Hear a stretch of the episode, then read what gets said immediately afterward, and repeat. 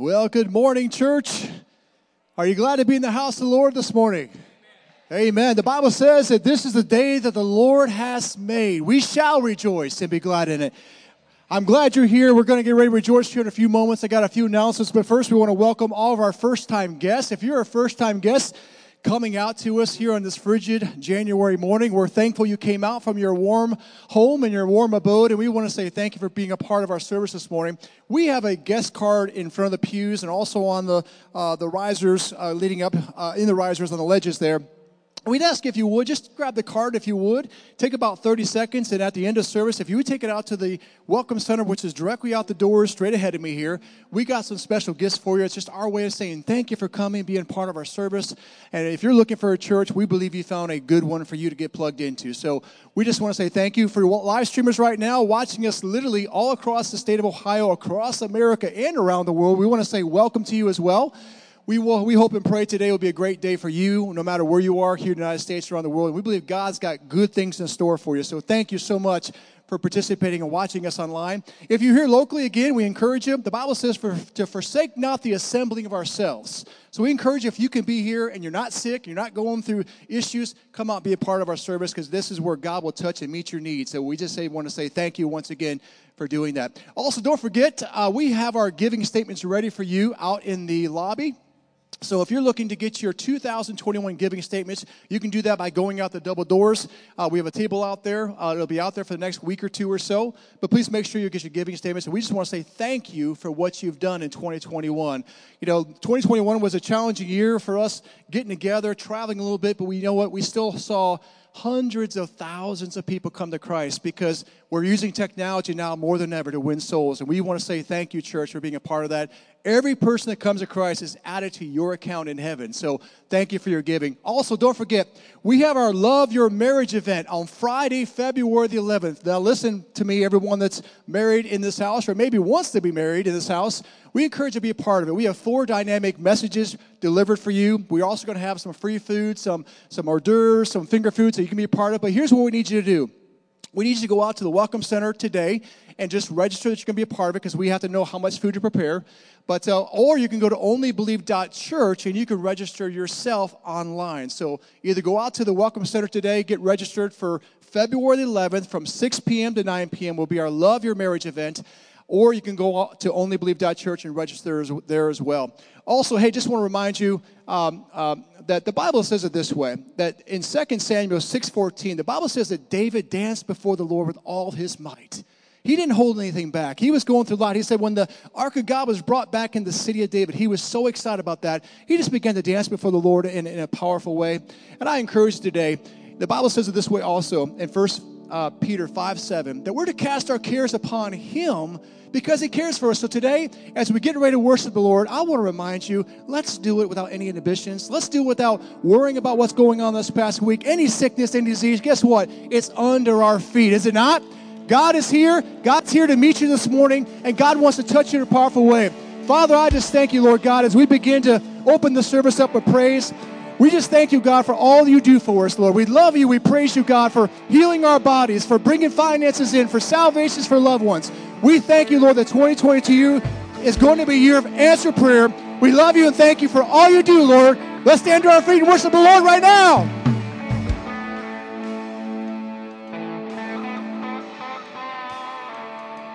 Excuse me for a minute, but I've got a song to sing. It might not be on key, but it's from my heart. And no one else can tell it what the Lord has done for me. This might take all day, so I better start right now. And it might get loud. It might get loud. And it's coming down, down, down, and it might get loud. Somebody sing, it might get loud. And it's coming down, down, down, and it might get loud. Oh, I don't have a halo, and no, I'm not a perfect man. But I'm just glad to be a child of God. Cause when I think of where I could have been, should have been, would have been if he hadn't stepped in. Oh, I got a praise on the inside that can't be denied, and I gotta get it out right now. It might get loud. It might get loud. Heaven's coming down, down, down. It might get loud. It might get loud. Heaven loud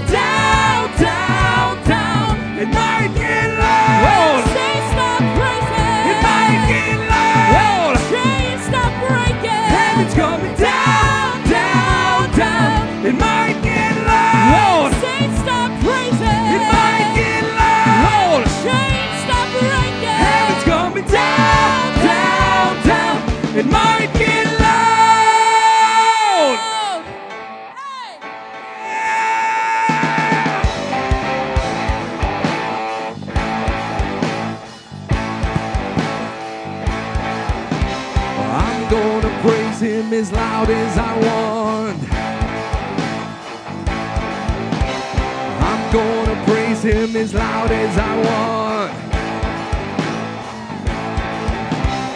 I'm gonna praise him as loud as I want. I'm gonna praise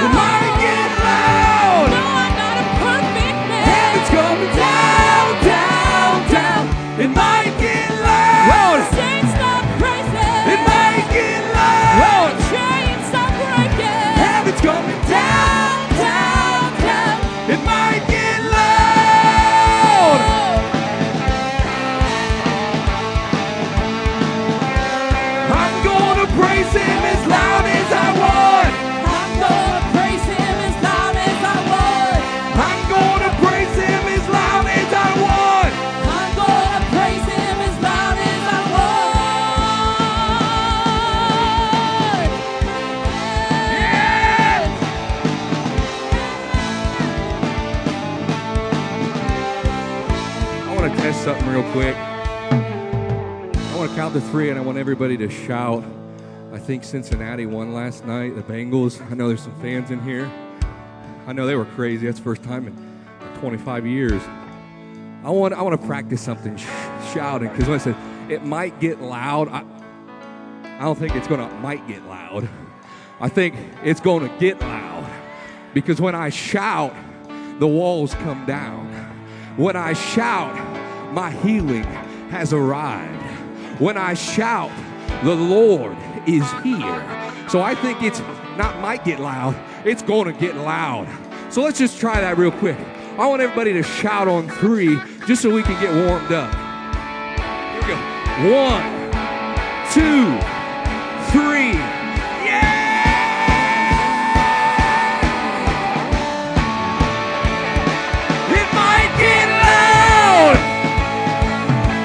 It loud. Heaven's coming down,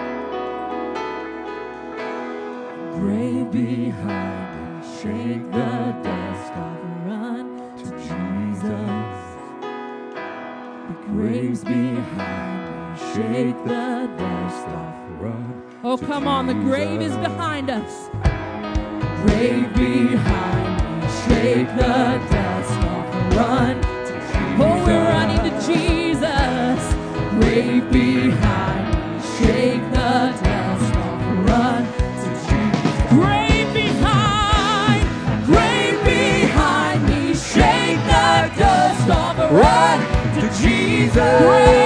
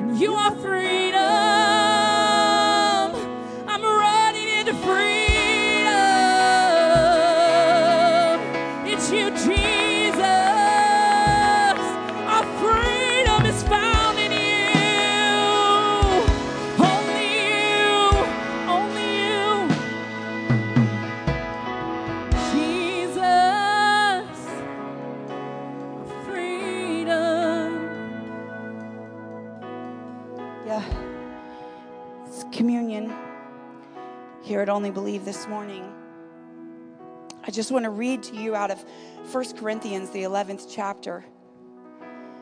When Jesus was taking with his disciples, he said, And when he had given thanks, he brake it and said, Take, eat. This is my body, which was broken for you. This do in remembrance of me. And in the same manner also he took this cup when he had supped, saying, This cup is the New Testament in my blood. This do ye as oft as ye drink it in remembrance of me. I remind you today, only believe, that when we run to him, we run to salvation. When we run to Him, we run into the healer and receive healing. When we run to Him, deliverance is ours. Deliverance from the enemy, deliverance from disease, deliverance from, from, from financial despair. Deliverance is ours. I'm gonna run. I'm gonna run to Him. I'm to run to the cross because it was there, it was the end for what he had to do, but just the beginning for you and I. See, it was finished. The price was paid with his blood. There was no need to sacrifice any longer. The spotless sacrifice had been given once and for all. But let us not forget, as we read further, the scripture says, For as often as you eat this bread and drink of this cup, ye do show the Lord's death till he come. Wherefore, whosoever shall eat this bread and drink this cup of the Lord unworthily shall be guilty of the body of the blood of the Lord. But let a man examine himself this means to scrutinize, to test, to prove, to look around for anything that might not line up with the word.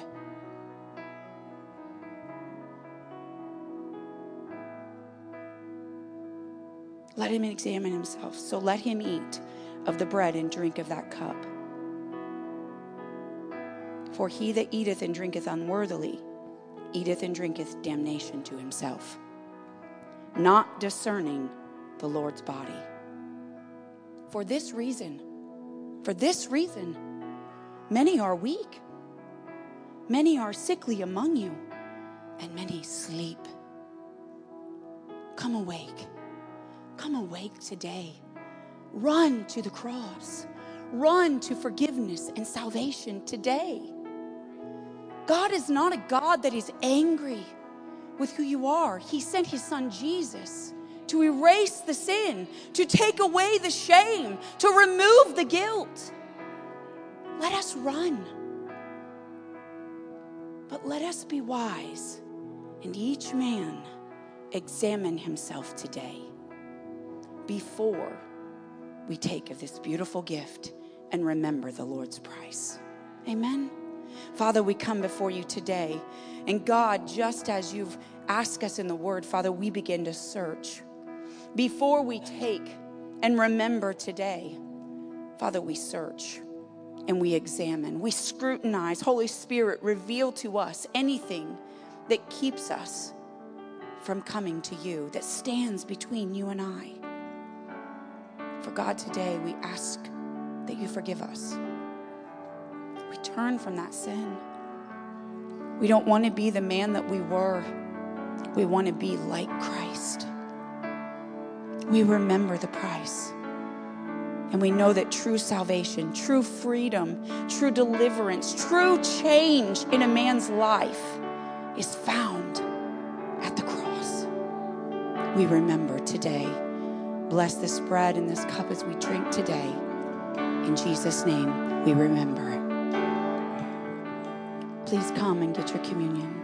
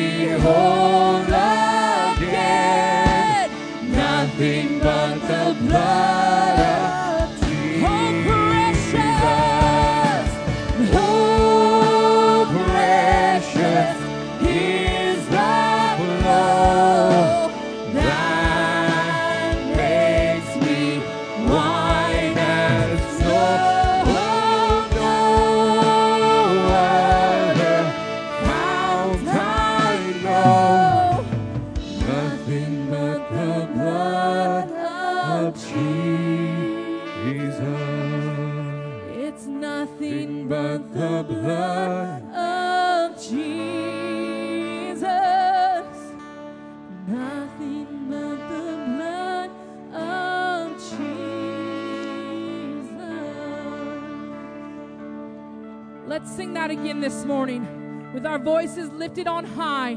What can wash away our sin? Because there is nothing that can cleanse us except the blood of Jesus. Amen. And one.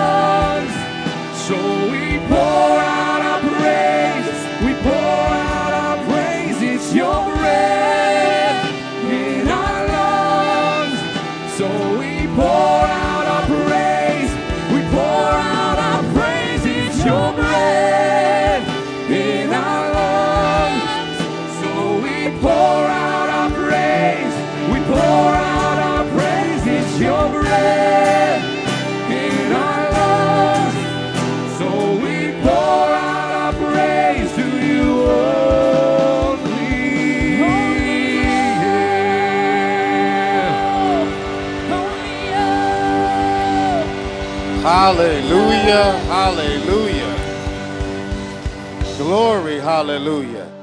Hallelujah. Hallelujah. Woo. Any blessed people in the house today? Any blessed people in the house today? Come on, give the Lord some praise today. If you know you're blessed, give him some praise today. Hallelujah. He deserves it.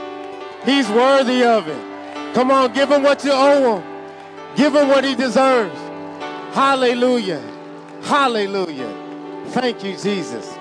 Woo. Hallelujah. Woo. Hallelujah. Boy, I just believe in him today. They were singing about that blood. Anybody believe in the blood? Anybody believe in the blood? Oh gosh. You believe in the benefits of the blood? Oh my goodness. Then you know what? You shouldn't be worried about anything. You shouldn't be worried about anything.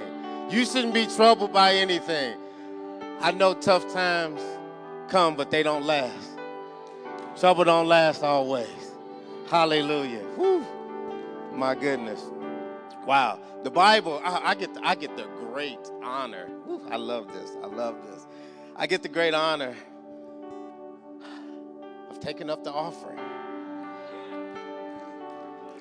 Now, you said you believe in the blood.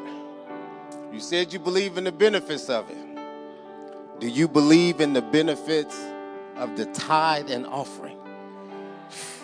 Okay, okay, let's get to this. In Luke chapter 1, verses 37 and 38, it says, For with God nothing shall be impossible. Nothing. Look at your neighbor and say, Nothing. It says, And Mary said, Behold, the handmaid of the Lord, be it, now you got to get this, be it unto me.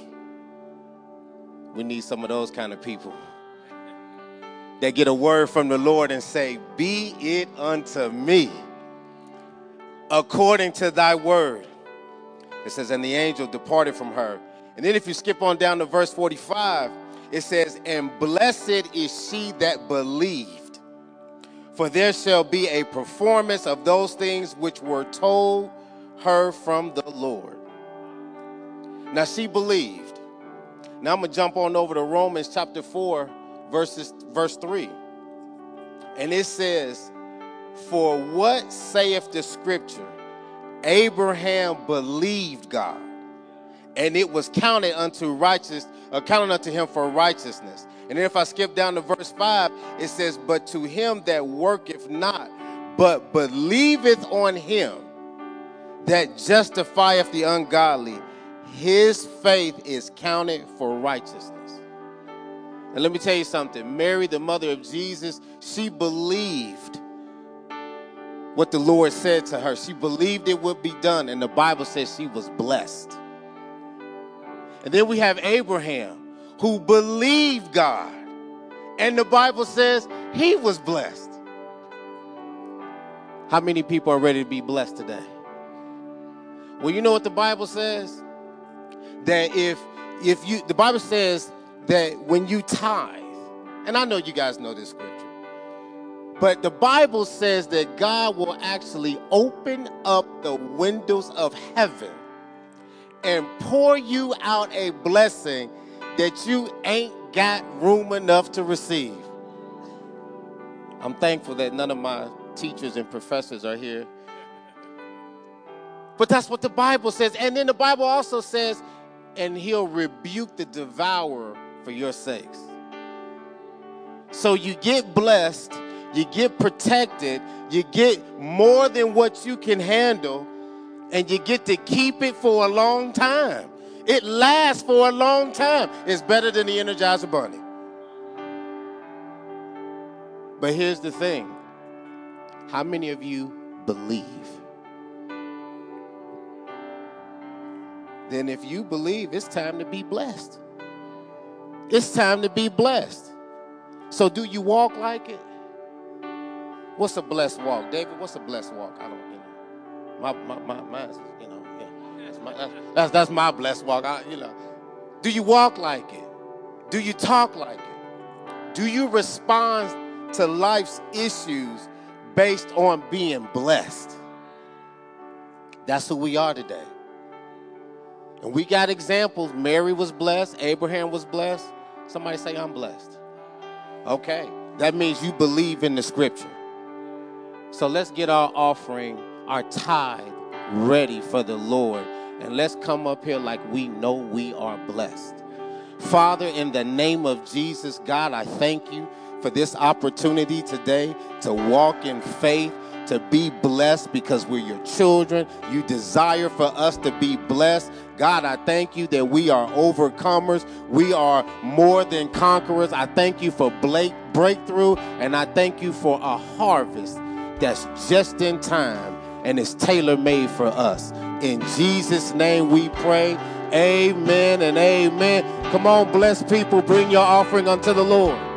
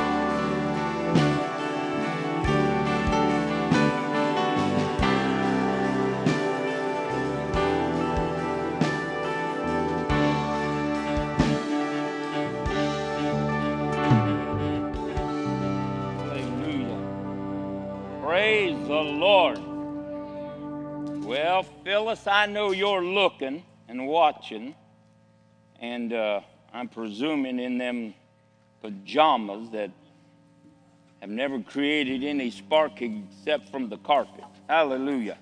But Phyllis and I have been married 51 years today. Yeah, 51 years. Yep, praise God. Somebody talked to me today and said, Does it feel? Said they said, It's a lifetime. Does it feel like it? I said, More than one, brother. no. Hallelujah. If it hadn't been for Phyllis, I don't know where I would have been. She introduced me to Pentecost, and uh, her mom and dad were great influencers of my salvation, her mother especially.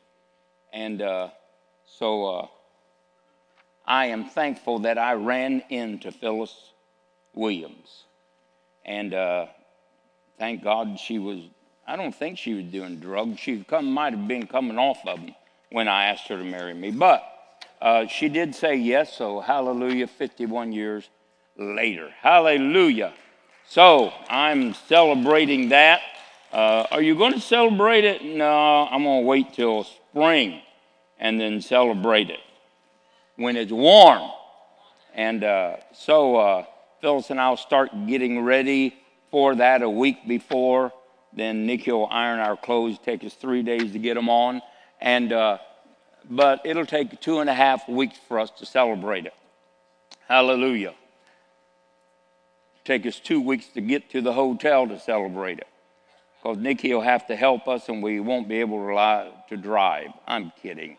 I'll tell you what, I'm as stout as I've ever been, strong minded as I've ever been. But today we are here, and uh, it is a good day. It's a good day. The devil is in trouble because the redeemed are still here and still alive, still active. Amen. Hallelujah. I want to talk to you today about maybe a misinformed or an uninformed subject. I want to talk to you today and maybe next week. We're going to talk and head towards holiness. And so today we're going to start looking at sanctification. Sanctification. Might seem complicated. Well, how do we get there? Are we? And so forth.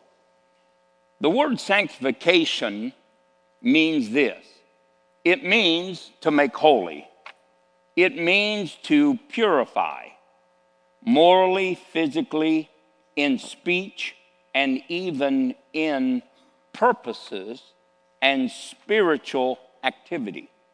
It covers a lot of different issues in men's lives. And so, from that word sanctification, we get out of it purity, holiness. Sanctification is a separation from evil, from secularism, from its purposes, or from its goals. Now, we are separated from the world, from secularism, from carnality, from wickedness, evil. That means thoughts and intents. We are separated from them for divine purpose. Somebody say, for a purpose. God doesn't do anything without a purpose. And so we are separated from sin, from evil, all wickedness, all forms, all types. We are separated from it for a divine purpose to be prepared for spiritual endeavors. People that are bound by sin, people that are dabbling in sin, subject to sin. You know, I might sound like an old time Pentecost or an old time Baptist today, but that's okay. Holiness has not worn out and it's relevant for today. Understand that. And so we are cleansed, separated from evil, sin, carnality, its intents, its purposes, and its motives, and we are separated for a divine purpose or for spiritual endeavors that are ordered by God. There are lots of things that take place in the realm of the spirit that have nothing to do with God. They just play their course. And so we are cleansed from sin. We are cleansed from unclean things. We are made free from the manifestations and the desire of sin to dominate our life. Now, think of what I just said. We are free from those things. If you take the seed bed of evil, wickedness, and sin out of man, then you have to understand that everything that could be produced from that seed bed, man has been delivered from. See, it's not normal for a believer to think evil of his neighbor. It's not normal for Christians to be divisive. It's not normal for Christians to repeat matters. It's not normal for Christians to dabble in witchcraft, sorceries, or divination. It's not normal. You have been separated from that. Well, why does it come try to come back? Because there is a tempter that desires to drag you from the place of empowerment. And that's what sanctification is, is an empowerment over sin and unrighteousness. And when you are empowered, then you are not to be drawn back to those things that you would count maybe uh, things that were pleasurable, things that, you know, you got stirred up about, were passionate about. If you get drawn back into those things, those things will again cause you to become bound. Listen, sin has nothing good in store for you, not even the moment that you agree to do it. Could I get an amen? All right. So it means to free us from those things, from carnalities, from wickedness. It's to make us consecrated to God and to be devoted to His will. Now, maybe some of you think that getting saved was just for you. No, that's not what you got saved for. You got saved to inherit the kingdom of God. That means that you willfully declared your submission to carry out God's will and to lay yours aside. Now, a lot of us have forgot why we were saved. We weren't just saved to gather to shout. We weren't just saved to gather to be blessed, to prophesy to one another, to dance, to uh, jump up and down, and all of those things. We were saved to be servants of one Lord and Christ, Jesus Himself. Amen. And we are to be active in pursuing His will no matter what the cost holds for us. We're already dead men. We are crucified with Christ. Quit running around the graveyard trying to raise your ugly self up. Moving right along. All right. Sanctification is several things. The first thing it is, it is a present day fact. You are separated from sin and the kingdom of darkness and the devil's manipulation and control. It takes place when you receive Jesus Christ as your personal Savior. Initially, you are separated, sanctified, taken out from sin, and placed in a place of servitude to God. Servitude to God, not superior. That would allow you to carry out your will, but subservient by choice because we see the goodness of God. And if your will still supersedes what you saw, you need to take another look. Now, I'm not being mean, but it sometimes just irks me that people forget how beautiful salvation was and how ugly sin was. Hallelujah. Let's go to Hebrews 10:10. 10, 10. Now we are sanctified by two things. The first thing that we are sanctified by is the word of God. By which the will by which will we are sanctified through the offering of the body of Jesus Christ once and for all. In other words, people might say, but that means that we're once saved, always saved. Look, a gummy bear has more brains than people like that. Listen to me. It doesn't ever insinuate that a man could not sin or to go back like a dog or a hog to its wallow or a sow to its wallow. What it indicates is that the work from God's viewpoint is complete and so established that no one that has tasted and saw that the Lord is good would ever return back or break that separation. Now, Hebrews 10:29 says, "How much sober punishment suppose ye shall ye be thought worthy who hath trodden under the f- foot the Son of God, who hath counted the blood of the covenant which Jesus shed, wherewith he was sanctified an unholy thing, and hath done despite the Spirit of grace. Now, what does that mean? That simply means this that God deals with people, He empowers them with equipment, anointing, He empowers or enables them by grace never to live under the bondage of sin again.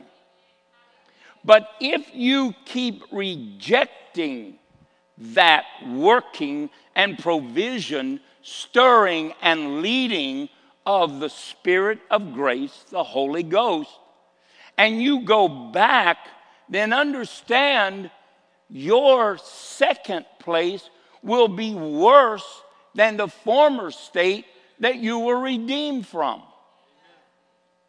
You don't want to go back. Could I get an amen? Absolutely. Now let's go to 1 Peter 1 2. 1 Peter 1 2. So we see that we were sanctified by the blood of Jesus. Sanctified, broken free.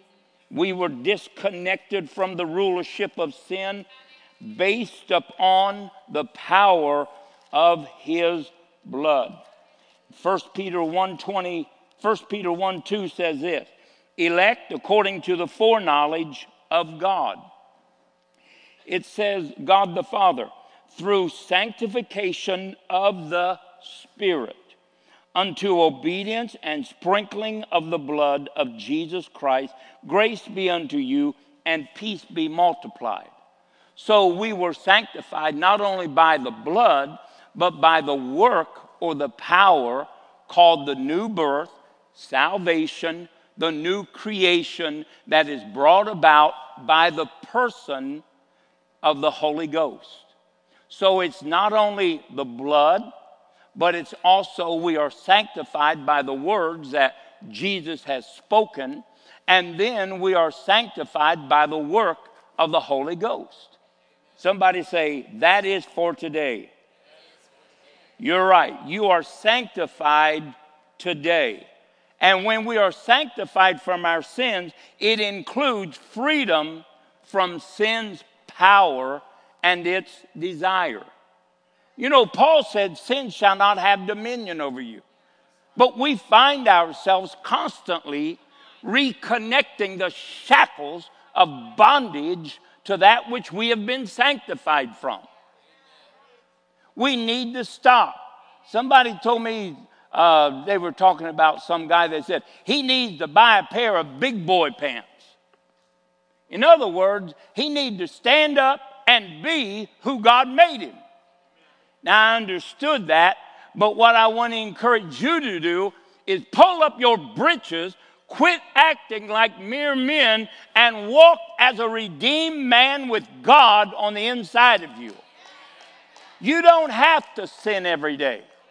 You don't have to cave in every time you're tempted. You don't got to roll over every time you're attacked. It's time for the church to stand up and be bold in who it is. Come on, hallelujah. And I want to tell you something. We have been freed from sin, its powers, its plans, and its purposes, as well as its benefits and its rewards. We are not controlled by the devil anymore. He is under our feet. We are no longer under his. Romans 6 1 through 14 tells that. Don't submit your members unto unrighteousness. That means you're in charge. Hallelujah. Praise God. This sanctification is instantaneous. You become a master over sin by obedience to the word. You have power to resist, you have power to pull down, you have power to stop giving place, and all you have to do is exercise that power. So you no longer are subject to the prince of darkness, you are subject to the king of light. And then sanctification is this sanctification, please hear me, this is the most important part. Sanctification is an ongoing, everyday work. Now, let me kind of give it this way. If I was going to take a piece of granite and somebody came to me and said, Hey, I, I want a granite countertop, I'd say, Okay, all right, I'll get it for you. Then I would go and I would drill down and I would set explosives and I would separate a block of granite. And I would tell them this is the piece that is going to Mrs. Cadoodle. And so, automatically, that stone, that granite, would have been sanctified from the rest of the mountain. Amen? And it's already a completed work.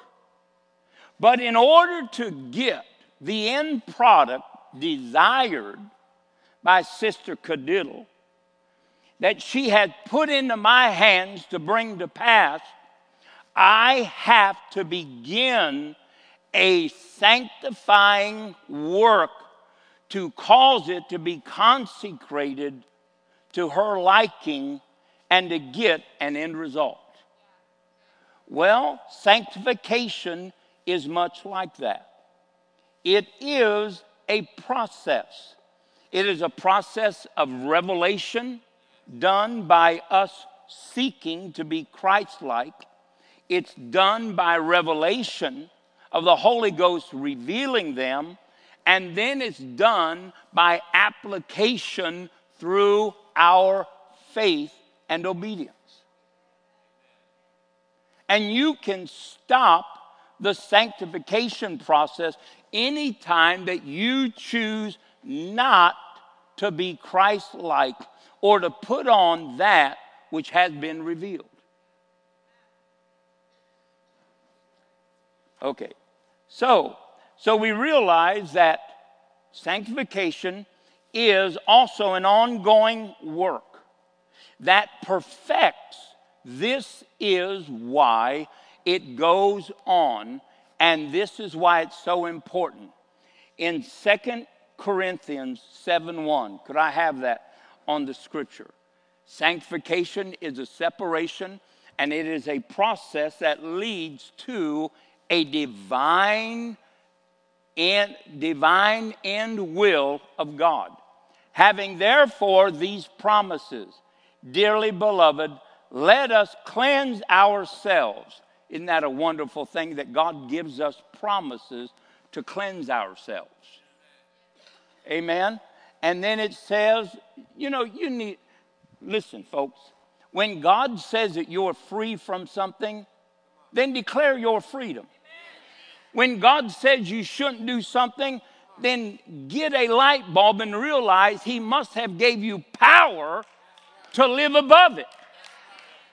So start saying, I am not a man of anger. I am not a man of contentious word. I am not a man of anger. I'm not a man of hatred. I'm not a man of discord. Start putting your faith to work so that God can scrub that tongue under your nose. And let God sanctify your tongue. Well, no man can tame the tongue. That's why I said, let God do it. Listen, the Holy Ghost can tame your tongue. It's just when you're in charge that it messes everything up. Put it in His hands. And then it says this let us cleanse ourselves from all filthiness of the flesh and of spirit, perfecting what? Holiness in the fear of God. Sanctification is a consistent persistent, consistent action of creating a finished work of holiness. A finished work of holiness. And so God is involved in that because He wants us to be more like Christ. When Christ rules us, we rule over everything else. Amen? And so we as believers have been sanctified. Thank God we, have, we are free from sin. We become its masters. Through the initial saving or redeeming or separating from our transgressions and the devil's kingdom. The second thing, it is an ongoing, persistent, consistent process of the Spirit and of Word. Let's go to John 15. John 15, 1 through 8. And I'll show you that we have been initially separated from, but now the work begins, not on our own, but we work with God. We aren't working independent. Listen, your temperance, your strength, your patience, your self will is not stronger than the temptations that the devil's going to bring. But God is. And then it says this Jesus says, I am the true vine, my Father is the husbandman. Every branch in me, notice every branch in me, they are in Christ, that beareth not fruit, he God taketh away. And every branch that beareth fruit, he purgeth, that it may bring forth more fruit. Notice, God takes away unfruitful people. What is an unfruitful fruitful person? Someone that is not pursuing the Christ like nature to rule. And it says, Now you are clean, hallelujah, through the word which I have spoken to you. Abide in me, and I in you, as the branch cannot bear fruit of itself, except it abide in the vine, no more can you, except you abide in me. I am, I'll throw that out there, God, but I, all right. It won't fall on everybody's deaf ear, but it'll fall, fall on bunch. You need to abide in the Bible. You know, well, I've been reading books. Stop it. You're already too far gone in, I can't use the word stupidity, uh, I can't use the word ignorance. Uh, uh, in being disillusioned to allow somebody else's opinion to take you further. But shouldn't we read books? I'm not saying there's anything wrong with education, but knowledge is not faith. And knowledge does not bring the root or the foundation of an established faith in Christ Jesus. Should we? Yes, yes, educate yourself, but make sure that you are capable of looking at something that somebody said, weighing it out, discerning it, and being able to make it applicable not only for your life to unveil Christ, but to share Christ with the world. Most of the gospels that we are preaching today wouldn't save a backslidden, one legged cockroach. Because we're preaching everything else but the goodness of the cross. So, all everything that everybody's sharing and informing about everybody else, how many people have you led to Jesus? Mm-hmm. Yes, hallelujah. You know, people tell me, well, you ought to read this interpretation. You ought to read this. No, no, I think I'll just stick with the one I got. It's brought me this far. I don't need to know what the Greek said. I really don't need to know what, what uh, uh, the Hebrew said. None of them are inspired. They're all just what man wanted to, out of his opinion, to reveal unto you. No man can live above the knowledge that he has unless it's given by God through inspiration. Every seed of knowledge affects man some way. And when you line up seven meanings of a Hebrew word and you get to pick the one that you want, it reflects your concept of God. I don't need to know any of them. I just think I'll read the Bible. The Bible is a self explanatory book, it reveals itself, confirms itself, and demonstrates itself. Now, no other translation of any Bible will do that. You, you, yep, you just heard me. No translation, any other translation will do that. And no other language can carry the anointing, the life changing impact of the gospel of Jesus Christ. We got people trying to convince people to read this, do that, apply this. No, no, no. Let's just do the Bible. Just real simple. Just real simple. Amen. And so let's just let God be God. All right, let's go back up there to that scripture. All right. And it says this He that abideth in me, where is security? The scripture. And the same bringeth forth fruit. How much fruit are we producing? Look at the gospel we are preaching. And then it says this For without me you can do. There you go, next verse. And if a man abide in me, if a man abide not in me, he is cast forth as a branch. And he that is withered, and men gather them and cast them into heaven's wagon. Whoa. Whoa. And they are redeemed by pur- purgatory. They, they're what? Burned. Wow. Next verse. And if you abide in me, my words abide in you, you shall ask what you will and it shall be done unto you. Herein is my Father glorified that you bear much fruit, so shall ye be my disciples. Now it reveals to us that discipleship is an ongoing work of sanctification, putting off or separating from in order to be joined to. Yep, hallelujah. Praise God.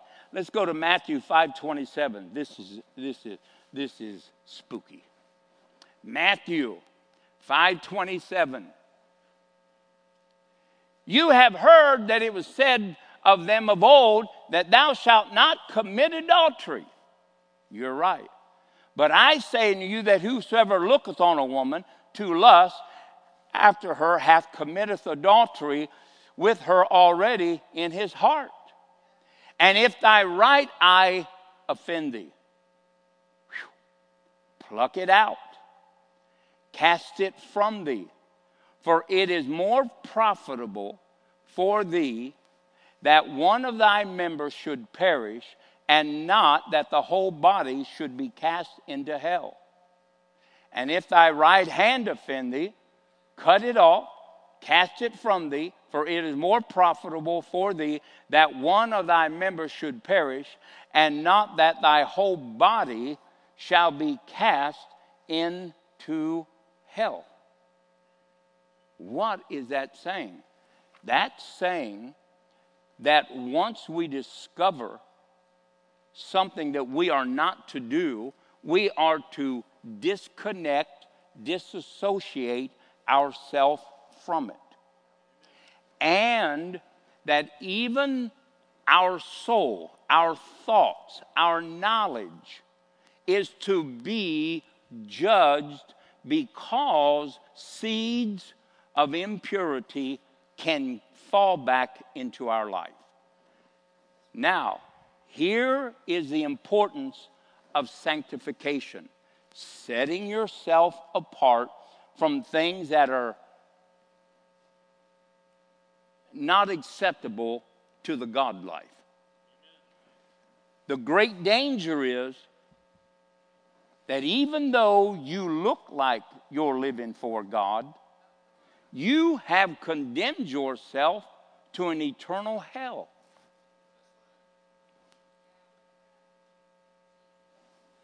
Oh, man. I told you, God. All right. All right. Now realize that this is the work of perfecting holiness. Perfecting holiness.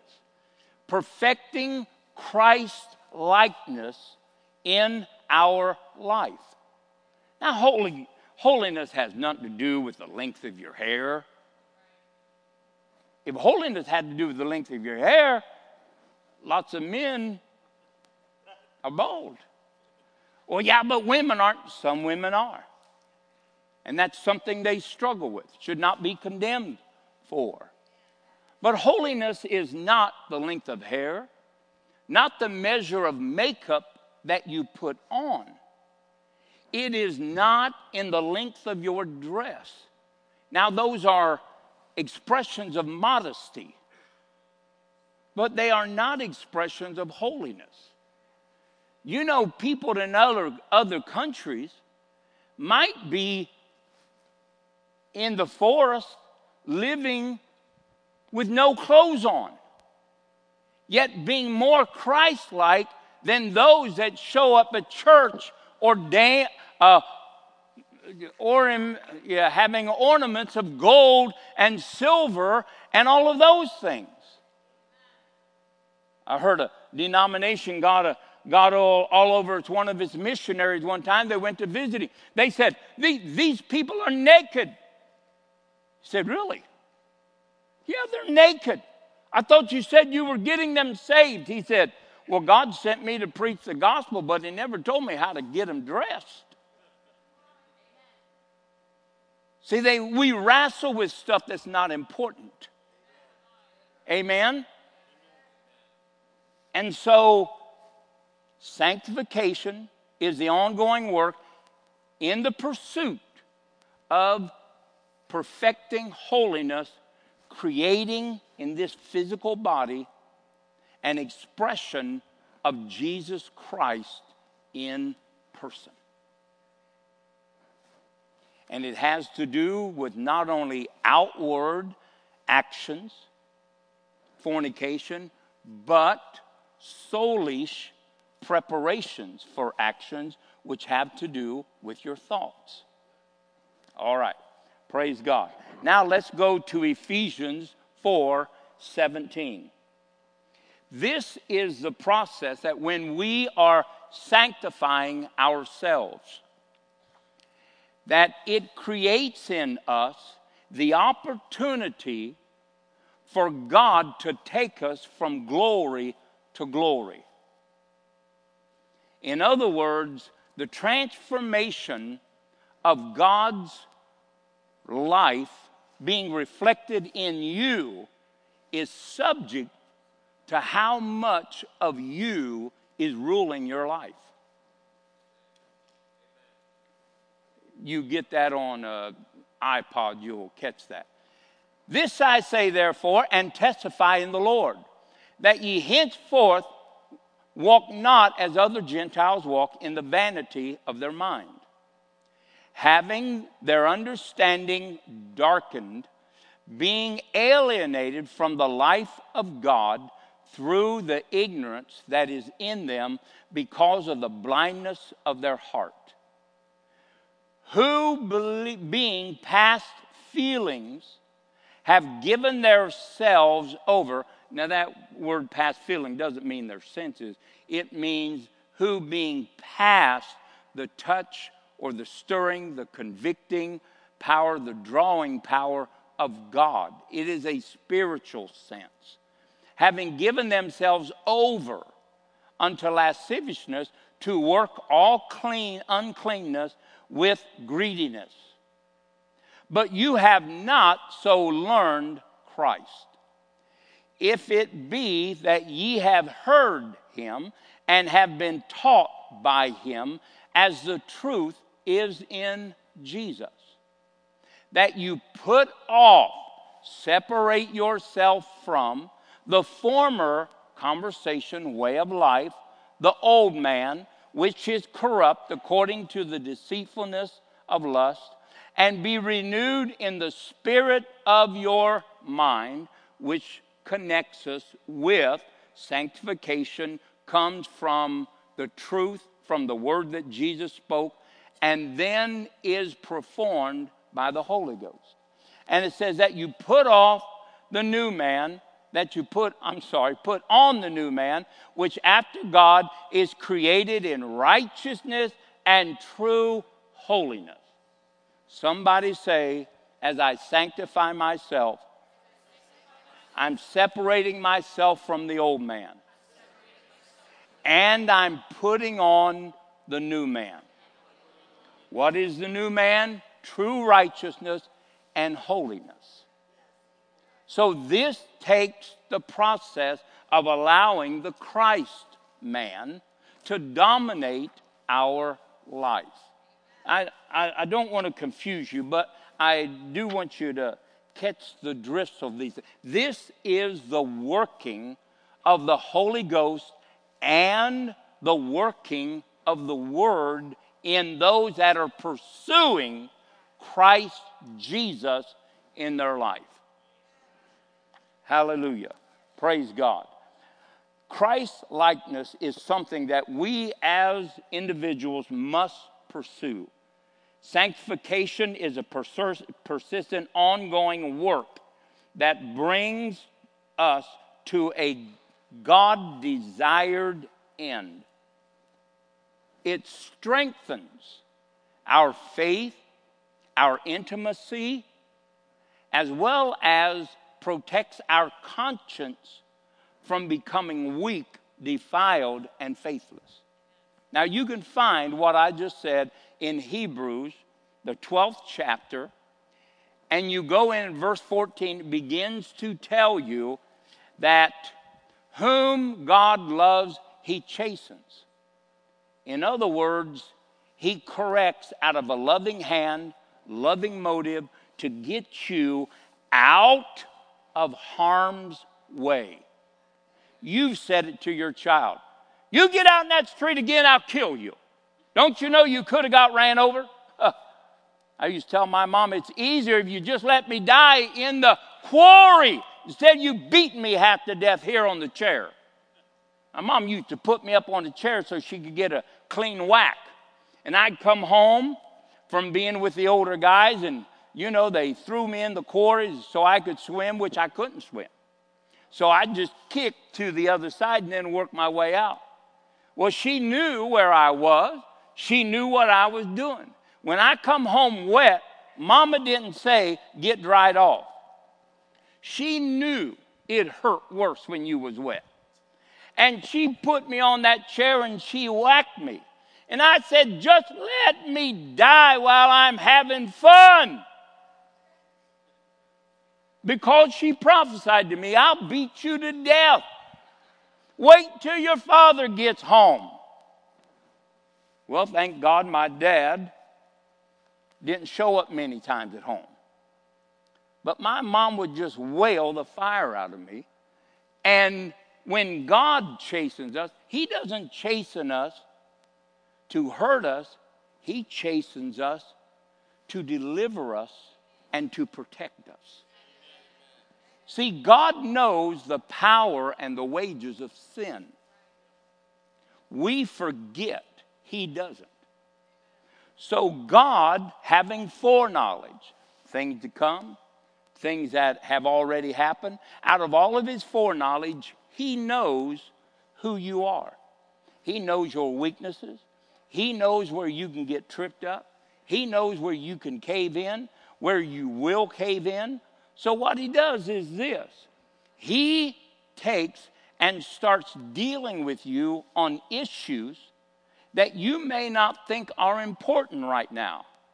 But he sees the end if left unattended. So God says, Look, I want you to start dealing with it. Oh, God is not bothering me. I didn't say it was. Why don't you just do what I asked you to do? You know, I'm not trying to hurt you, son, daughter. I, I, I'm trying to get you blessed. I'm trying to get you to stay free from the curse of the law. I'm trying to keep you free from the dominion of sin. It's not by works, folks, it is the activity of grace on our behalf. Hallelujah. And so it brings us to the point that God begins to perfect holiness in these moments of our time. And God starts dealing with things. He doesn't wait till you're in the prison. He doesn't wait till you've lost your marriage. He doesn't wait until you're broke. He doesn't wait till you're in financial disarray, in bankruptcy. He doesn't wait till you are so discouraged and separated from Him that you can't accept a helping hand. God's not trying to be a control freak. He's trying to make you one over the devil.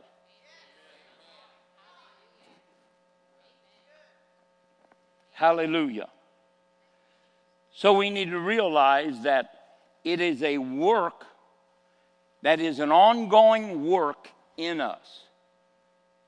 And while God is working that out, He's making us skillful in the use of the word of righteousness.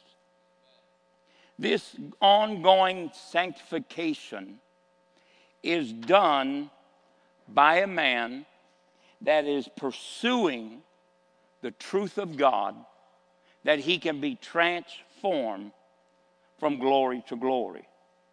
It is through the word that Jesus said, I sanctify you by my word. My word is truth. And it is also the work of the Holy Ghost. And then this really ends up being what we would call maturity.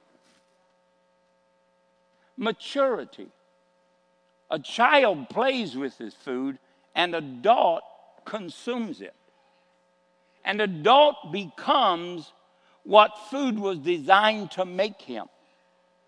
A child, if plays with it too long, will mess up the growth plates in his life.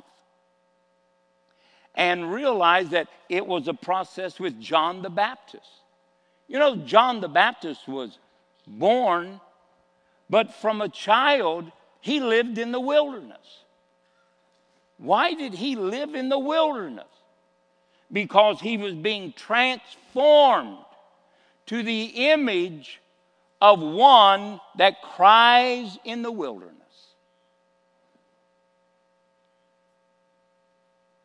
And in those desert places, when he got dry, probably went hungry, maybe many days in a row. I don't know how many carryouts they have there.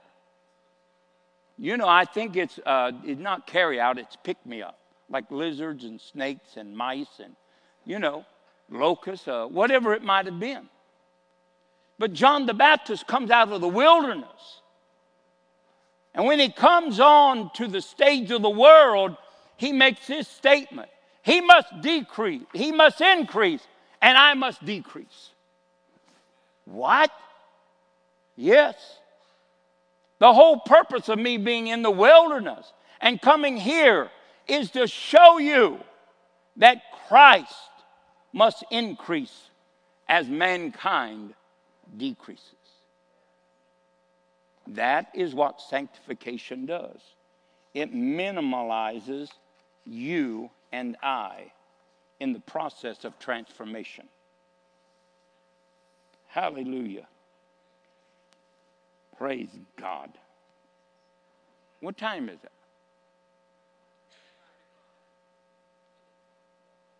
1105? Oh, boy, oh, if you drop the three, it is 05. All right. Let, let's, let's go to 2 Timothy 2 19. Now, let me say this that a sanctified life will affect your generations to come. Paul said in Philippians, the fourth chapter, verse 9, that which you have received of me, learned of me, seen in me, and heard of me, do. Those are still the learning doors to our children. Learning doors to our children. You don't want to cuss, have cussing kids, then don't cuss. You don't want to have kids that lose their mind periodically and get angry and tear up everything, then don't you. If you want to raise children that will be able to be connected to godly women, then you raise men that you are or that you should be reflecting that are acceptable to God. You don't empower your children to be negative against their spouse. Amen? And you don't raise women that don't care for, participate in, or to be active in the household. We have to put this forth. Jesus said it this way I sanctify myself that they may be sanctified. In other words, when you live a sanctified life and your priorities are that you become Christ like, your children will move away from home with the same attitude. I'll never forget the first phone call I got from Nikki. The first week she was married, well, they came back from their honeymoon, and then the first week that she's at home, she calls me and she said, Dad, I need to get a divorce. I thought, man, Randy can't even do that much damage in a week. I said, Why? She said, He's not a Christian. I said, What? She said, He's not a Christian. I'm telling you, I've been watching him. He don't get up and pray. He don't read the Bible every morning. He's just not a Christian. And I said, Sweetheart, he's not me. He's not me. You're going to have to train him to do those things. Now she leads by example. She's up at 5, 5.30 in the morning, praying, studying, giving two hours of, of her day to the Lord. And her kids know that. Her kids tell me, man, you know, man, every time I come home from college or come back, I'm telling you, mom has matured and grown in the Lord. They never say anything about dad. He's still back there in children's church playing. No, and I appreciate him playing back there. But the point being is that you and I are going to produce kids that are sanctified only if we live a sanctified life. You watch trash on your TV, your kids will watch it. I mean, if you just watch what that uh, modern family, I, I wouldn't even stop a second. People call that entertainment. Man living with a woman, another man living with a man, kissing on TV. Then you want to wonder why your kids are inquisitive towards the same sex? Stop it. Turn it off. Well, what should we watch? Reruns. Reruns of what? Of live stream.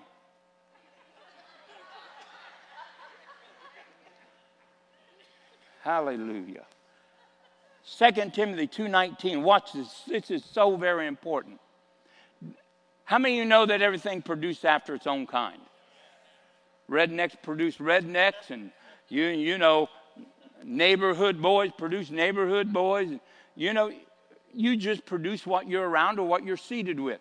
Nevertheless, the foundation of God standeth sure, having this seal: the Lord knoweth them that are His. And let every one that nameth the name of Christ depart from iniquity.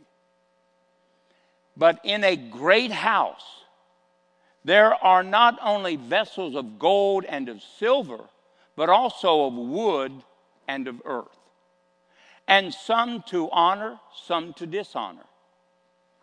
If a man, therefore, purge, sanctify, cause holiness to replace iniquity, purge himself from these he shall be a vessel unto honor.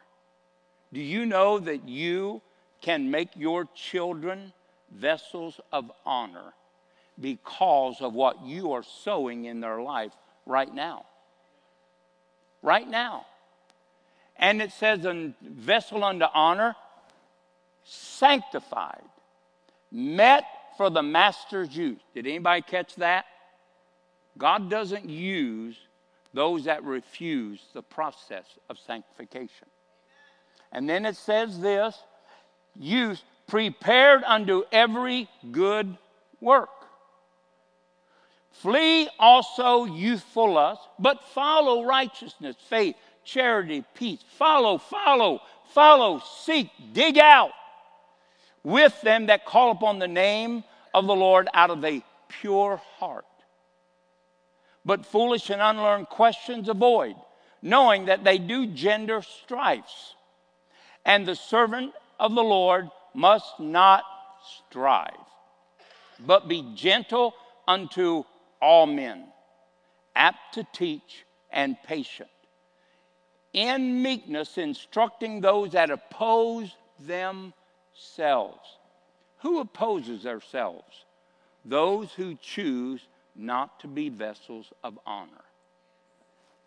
And then it says, if God preadventure will give them repentance to the acknowledging of the truth, and that they may recover themselves out of the snare of the devil, who are taken captive by him at his will. You know, when you start living a sanctified life, the transformation takes place. And that transformation filters down through the generations that you and I are responsible for. Could again, amen. Absolutely. James 1:21 says, "Put off these things. Put off all these things and receive with meekness the engrafted word which is able to save your soul." Save your soul. Folks, when we allow unclean things and do not pursue Christ's likeness in our life, do not separate ourselves from, we create incubators in our lives that give birth to iniquities. Sin cannot be known and not be effective in your life. Amen? Remember, God's not trying to keep you from something, He's trying to get you somewhere. And this sanctified life is the ongoing work of word and spirit. Colossians 3 5 through 8, you can read it while you're at home, and it says this Mortify, make inactive these members that yield themselves and create and draw you into fornication, lying, conniving, deceptions, divisions. Stop it. In other words, folks, you are in charge of your own members. Amen. We'll pick that up next week. Praise the Lord. Hallelujah. Let's begin the sanctification sanctification process. Why? Because there's nothing where you are will satisfy you where God is drawing you. There, there's nothing like it. When we taste and see that the Lord is good, that might have brought you to where you are. But you know what? God never designed you to be satisfied with yesterday's manna. You got to press forward. You say, oh man, Pat, you're talking about, no, I'm not. I'm talking about a reasonable life and the application of what you find in the source of that life. It's not hard if you start building a house one stone at a time, it's pretty easy. It's when you are under pressure and got to build a house one day.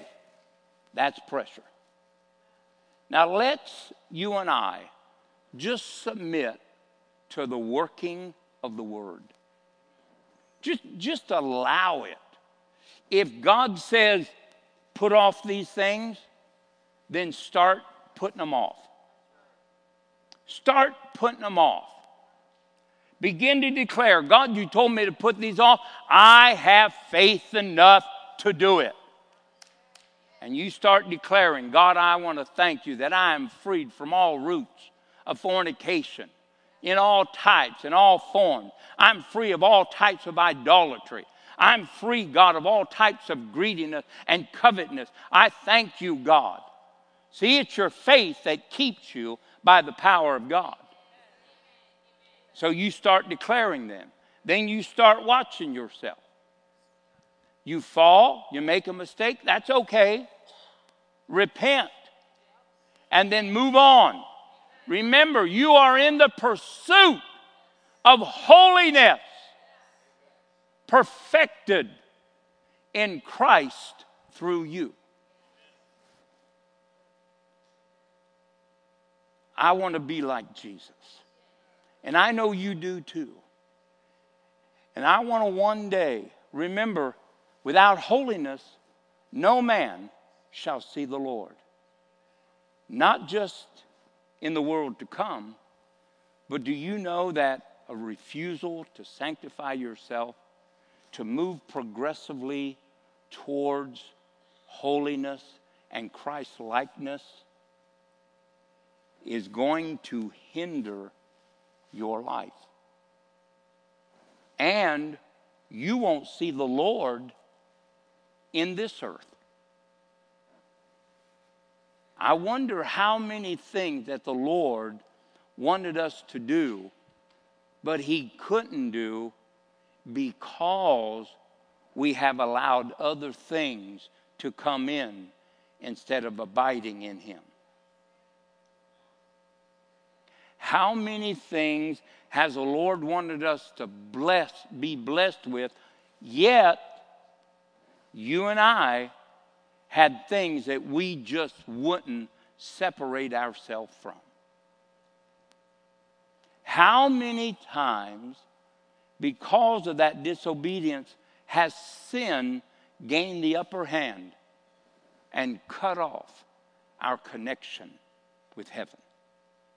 How many times have our consciences been burdened and wounded and live out of a weak faith because we knew what God wanted us to change? Sanctification.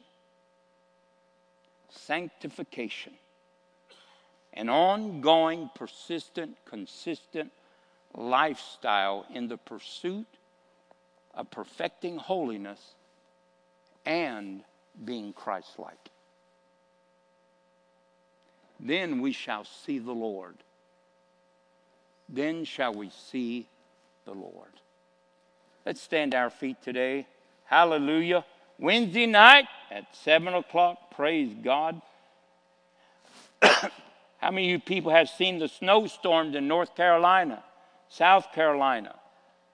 My first indication was finally they got their share. But my second was that I prayed for those men and women who are down there, and I made a phone call today to make sure that uh, they were okay. And uh, so it hadn't showed up when I talked to them this morning. But let's keep those people up in prayer. Let's begin to, a few weeks ago or a month ago, I said, let's take 15 minutes and pray for somebody that you know of that is in a battle. Take the sword of the Spirit, proclaim over them the victory that is theirs. Take the word of God and loose a heaven filled with arrows that will vex the enemy and set captives free. Begin to pray for them in the Holy Ghost. There are many needs people fighting all types of things, fighting themselves, fighting everybody. But we want to help them win the war against this sickness and disease that many have succumbed to. And so let's pray for them and lift them up. I do thank you for praying for Phyllis. She was able to cut her first cord of wood yesterday. And uh, I'm, I'm encouraged that today she'll get back up to two cords a day. And I, I'm just encouraged. And uh, praise God.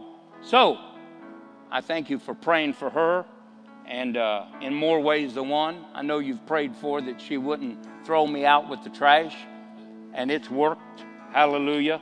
I'm still faster than she is, so I get out of the way. So, pray for other people, folks. Pray for the family of faith. Pray for your loved ones to be saved. I'm telling you, Jesus is coming back. Jesus is coming back. Amen? So let's pray. Now, Father, in the name of Jesus, I decree God blessing. I decree God supernatural interventions, God, into finances, God, into homes, in God to our lives, into the workplace. God, I ask that you would bless them going in and going out. I know you have already declared it. And God, we lay hold with our faith upon it right now. We say, God, it's ours, it's mine. And God, it will overtake me, and you will fulfill it, and you'll watch over your word just as sure as you did with Mary. And God, that promise that you spoke to us will come to pass. We thank you, God, that we've been healed by the stripes of Jesus. You've preserved us, God, before the battle even began. And God, we thank you that we are the head and not the tail. We're blessed going in and going out. God, you bless our kneading troughs. God, you bless our seed and our marriages. God, there'll not be one marriage we proclaim, God, that will ever feel the sting of divorce. God, unite, cause men and women to be passionate one towards another, God. Let us see the value of those that you have made us one with. And God, we ask it in Jesus Christ's name. Amen and amen. God bless you. Hallelujah. And a thousand generations, and your family, and your children, their children that children may fade or be